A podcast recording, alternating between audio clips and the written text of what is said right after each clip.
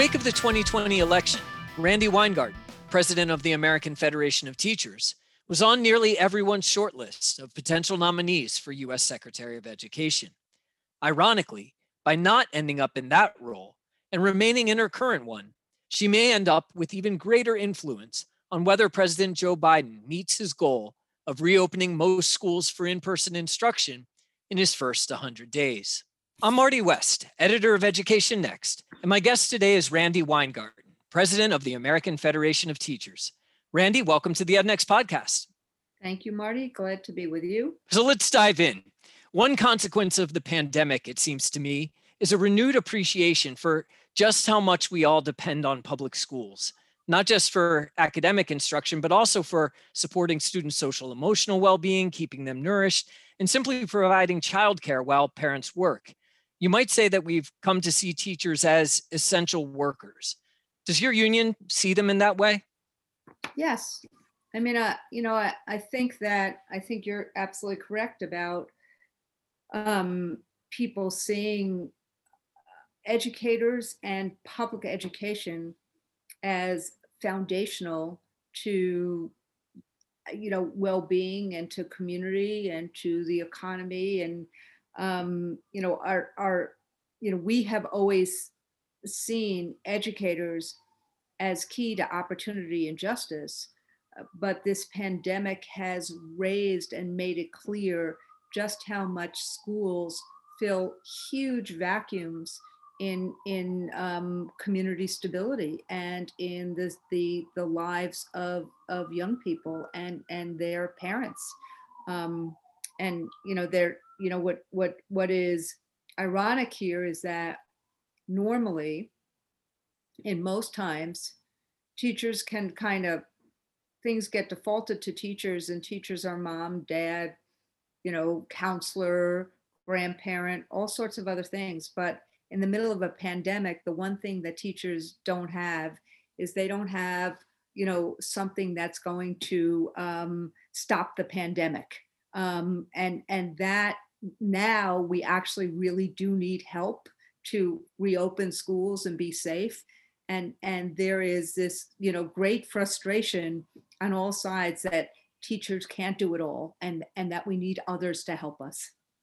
Now one implication of that understanding of the role of teachers and the term essential worker would seem to be that we should be doing everything possible to get teachers and students back in schools together as soon as we can and as you know, President Biden has said that he wants to see most K 8 schools open for in person instruction within the first 100 days of his administration. Does the AFT share that goal? We do share that goal. And we and we we know the importance of in-school instruction. We know that there's a lot of skepticism about, you know, whether it could be done safely and there's a lot of distrust that's layered in that skepticism for you know the years of of um, disinvestment in schools and of not being able to implement sometimes people you know implement effectively. But you know we you know what what we have said since literally a year ago this is now february since since last march and april is that we need guidance and resources to create a roadmap to reopen safely. And we are working with the Biden administration on these things. We have been since the transition. There is a roadmap, but it has to be implemented in, in a way that's real because that that mitigation strategy in that roadmap is what limits um, the transmissibility of COVID. Now, the new CDC director, Dr. Rochelle Walensky, has gone on record as saying that teachers should be vaccinated early as essential workers, but that schools can reopen safely even if not all teachers get their shots right away. Are you encouraging members to cooperate and agree to get back to in person teaching, as her comments would seem to imply that they should? Well, her comments actually, uh, so, you know, part of the dilemma when you take one piece of Dr. Walensky's comments and not all the pieces of them is that what she actually said was that the research, she said two things. One, that teacher vaccination is not a precondition, although the Biden administration believes that teachers um, should be a priority. And we at the AFT for months have now said that teacher vaccinations should be aligned with school reopening. So that's one piece. But the other piece she said, which is more important um, and which intersects with this, is that to reopen schools safely, you need to have the mitigation factors, including masking, physical distancing, hygiene, cleaning, and ventilation. And in the places that we are having the most difficulty, um, those mitigation factors are not in existence. And, and so that's the urgency of having clear guidance, safety guidance, which the last administration refused to do, and resources attached to that guidance to get that done. So let me take it a step further to the harder situations. So what happens if you have a Baltimore or a, um, you know, or a Philly, unlike the places where the CDC did their study in rural Wisconsin, and you can't change the ventilation systems. Um, you can't completely revamp the ventilation systems. It seems to me that in those situations, if we are really, really, really, really, really um, uh, focused on getting kids back to school quickly, teachers who want vaccination should have them immediately. Because if you can't do all the other mitigation, then the vaccination mitigation, which may be some of the best mitigation, can happen more quickly. And so these things have to be accounted for. And it's and in the middle of a pandemic, um, thank God it's not surging anymore. It's it's not one size fits all. If teachers are given priority access to the vaccine, should they then be required to go back into school regardless of the other conditions that are in place? And if they refuse to, should they still be paid? So first off, teachers have um, those the the other conditions are absolutely essential. The point I'm trying to make is that if you cannot revamp, if you can just put a fix in on ventilation and you can't revamp the entire ventilation system, then this is an important um, fix to do immediately. We too often basically um, leave it to teachers to be the ones who figure all of this out. In the middle of a healthcare pandemic, you can't do that. Their lives are, are, are not up for grabs. They have a right to feel protected. And frankly, the teachers who are um, are are um, you know are are are out there every single day trying to help kids are doing their utmost right now. I don't you know I don't you know um, begrudge a parent at all for pulling his or her hair out because of what has happened here. But it's not any of our fault that this has happened. We're in the middle still of a pandemic with lots of questions about what's going to happen going forward. So ultimately, places like New York City, we were able to create um, the list of mitigations that need to happen. They happen quickly people trust that they're going to happen quickly. You create their the, the educators that are in school with every passing day feel more confident about it, um, even when there was a surge, because there the the science and the the the the safeguards that were needed to deal with um, uh, COVID transmission were um, dealt with with real fidelity.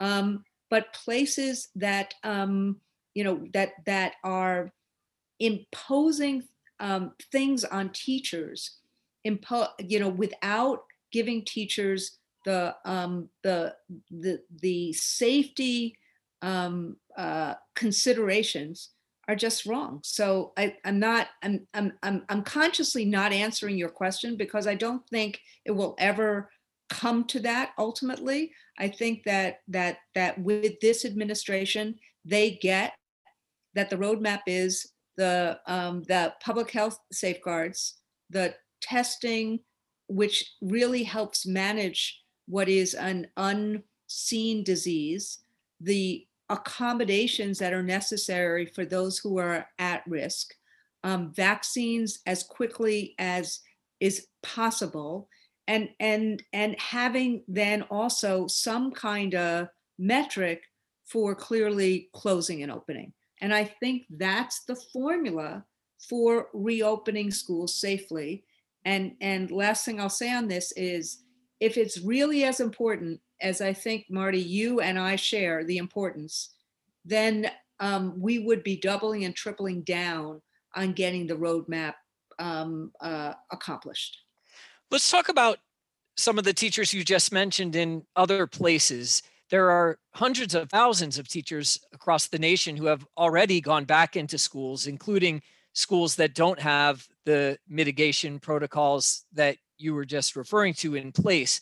What's your message to them? Should they be striking or otherwise pushing back? Are they risking their lives? And if not, why are teachers in Chicago and California and Maryland so different from teachers in Florida and Texas and Maine? Well, there, you know, you have um, elementary schools in opened in New York City with a very, very strong education union um, because, you know, we have a, a nation. Well, let me let me look at the data. In sept, what we learned a lot in September and October that um, places with low or moderate community spread, um, schools could, elementary schools could still be reopened if they had the mitigation factors. And because of the mitigation factors, you ended up having um, really much lower transmission in schools than in communities. That was really good news. And that's the basis upon which I think that we have a real opportunity to reopen safely. But what has happened is because so much in the country um, has not had real disclosure requirements or transparency, there are people are scared to death in Florida. People are scared to death in Georgia. I was on the phone with um, people who were in that rural area in Georgia where teachers got vaccines and other essential workers um, were getting their vaccines, and the vaccinations were then taken away from this hospital to penalize the hospital for giving teachers vaccines. That sends a terrible message. It, it also is saying, as and I think this is part of the reason why Trump lost the election, that you know people, teachers, um, meatpacking workers, they they're viewed in some of these states as dispensable, as expendable. So the point is that we need to have these kind of safeguards everywhere. And, and that will hugely reduce the agita and, and the um, that that and the that people feel. And and so you can't really teach well when you are so worried about yourself or your family. So you know, what we're seeing is that these fights in New York and Boston, in Chicago, what they're doing is they're actually saying to people around the country, wait, we we can actually be safe and do what we really need and want to do, which is teach children. So so I think that we should actually have a higher standard for health and safety, not a lower standard. And and and frankly, it's one of the reasons why we need more unionization all over so we can actually protect people. It's part of the reason why people in Georgia and people in in in you know in Mississippi um, they want unions. It's one of the reasons why the Amazon workers are actually um, fighting to see if they can unionize in Alabama. So the the the most important thing I can say is this is not an either or. Everybody gets that in school learning is really important. We're public school teachers. We fought against distance learning as a substitute to us for years and years and years. Um, but we have to have the roadmap to make it safe and then also make sure that we create the trust and and and fight against what has been a year of disinformation and lying and and and and abject failure of the last administration. But the flip side of your call for more unionization in the places you just mentioned, Georgia, Mississippi, and the like, is that because of the current representation environment there, there mm-hmm. has been more in-person instruction. And you know, our survey data for the Education Next survey, as well as those of others, really do suggest that parents who have that option available to them, first of all, a majority of them are taking it when it is available. Uh, and they're much less concerned about their child losing progress this year. But what we're seeing is that the issue, you know, that teachers in these places feel really expendable. And we're seeing not, you know, we've seen a bunch of deaths, we've seen a bunch of illness, we've seen a lot of these things. And ultimately, at the end of the day, what we've also seen is the places that have um, better safety measures in the long term, the places that have spend more funding and, and, and invest more are the places where kids do better. And, you know, ultimately, um, we should have standards that are high for how we treat human beings, not standards that are low for how we treat human beings. We're also seeing the same issues in these places in terms of hospitalization. We've seen rural areas have been ravaged by COVID and they don't believe it. I, you know, I, have had, we, you know, we have members in Montana and in um, who are, we, we represent about 200,000 healthcare workers um, you know, we've had nurses in Montana and in other places who have talked about how people have died from COVID and still don't want to call their relatives. They don't believe that they're dying from COVID. So, you know, so the the um, the issue of making sure that we are are are protecting people's lives and health and safety and their families at the same time as we are reopening public schools for in-person learning, these two standards should not be dissonant from each other. They can happen in tandem, and that's what our union is trying to help ha make happen. So let's turn briefly to the new administration.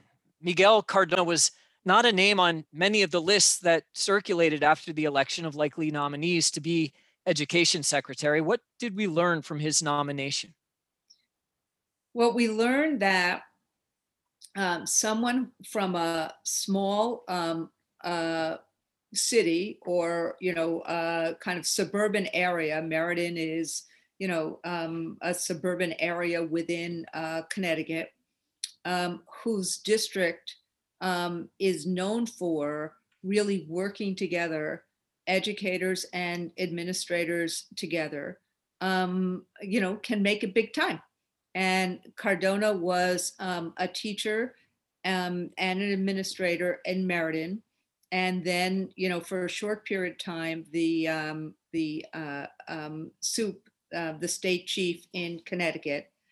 But his life story, including the work he did as a teacher and administrator, um, spoke volumes to you know to um, the president, President Biden, Vice President Harris, and to Dr. Biden um, about the importance of, of that experience and also working together with educators, knowing full well they are the ones each and every day who are you know trying to help kids thrive and to create opportunity. So it it it sent all the right signals about the importance of this profession the importance of working together, the importance of, of, of knowing what you're doing, and um, and and and a story, an amazing life story of a kid um, growing up in public housing whose parents came from Puerto Rico. Now, one of the early decisions Cardona will face is whether to provide flexibility to states that would prefer not to administer federally required tests this spring, and those who would prefer not to use the results of any tests administered this spring for accountability purposes. In his confirmation hearing, Cardona seemed convinced of the value of the information that those tests would provide. Do you share that view?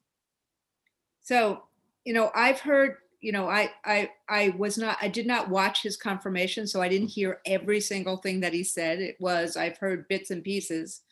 Um I you know, I think that he's from from from what I understand. Look, data is important and that weighs on him heavily, but these are not um, conditions upon which um, the information um, is going to be um, very good. Uh, and as he said at one point or another, uh, you can't just bring in a child um, to school for the first time in a year to take a test. So there's, um, so I think that they're thinking about all the different kinds of flexibility that is needed.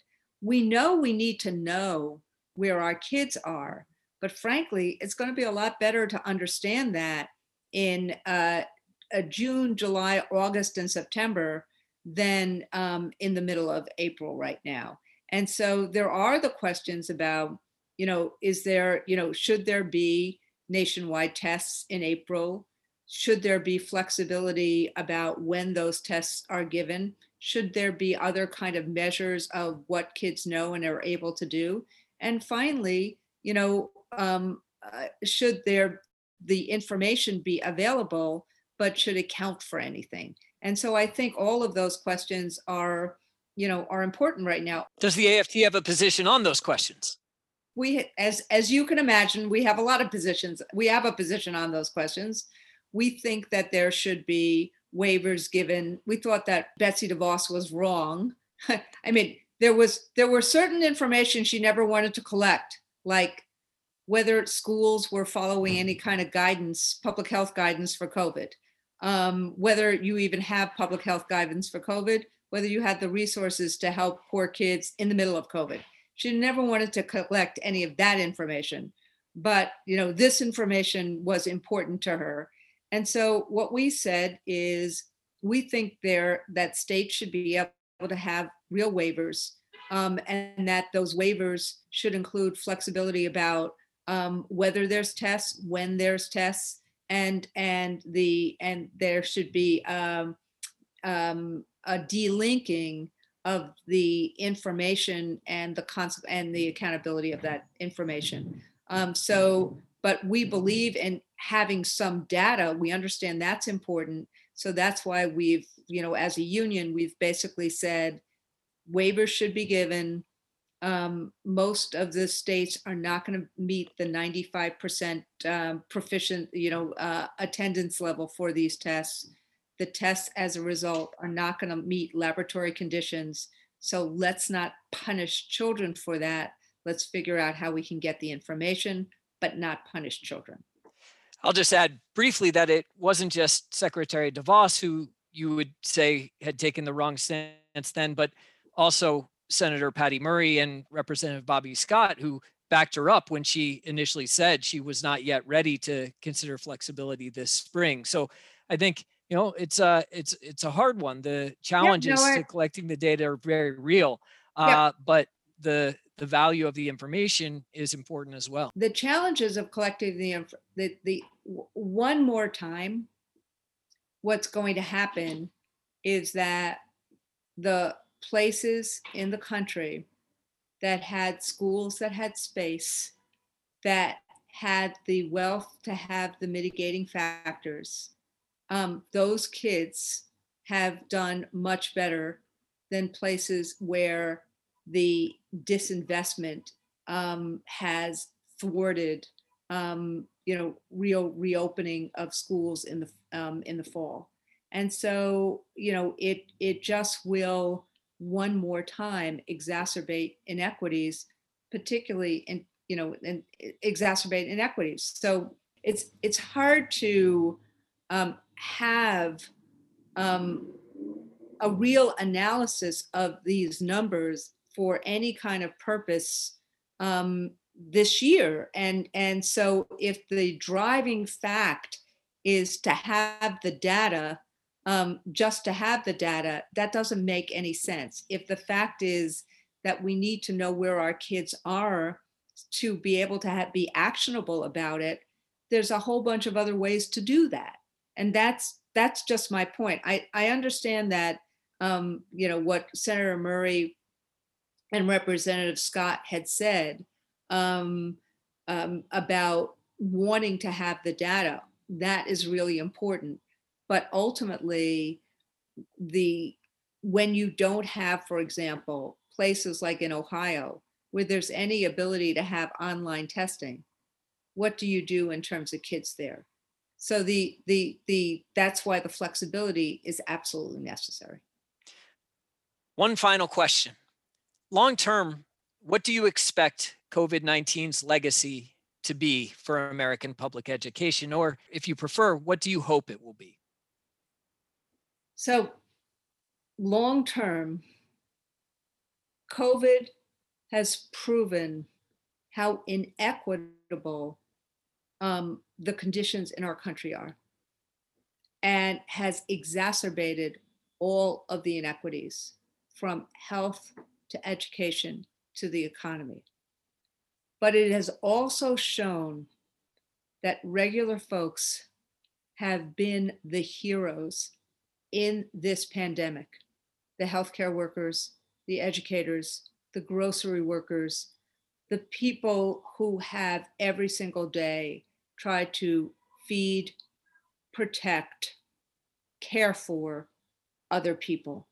And and ultimately I the hope is that we take from this experience not just trying to solve the reopen the, the the measure of, of you know reopening schools so kids can have you know can can be in a place so their parents can um, go back to work.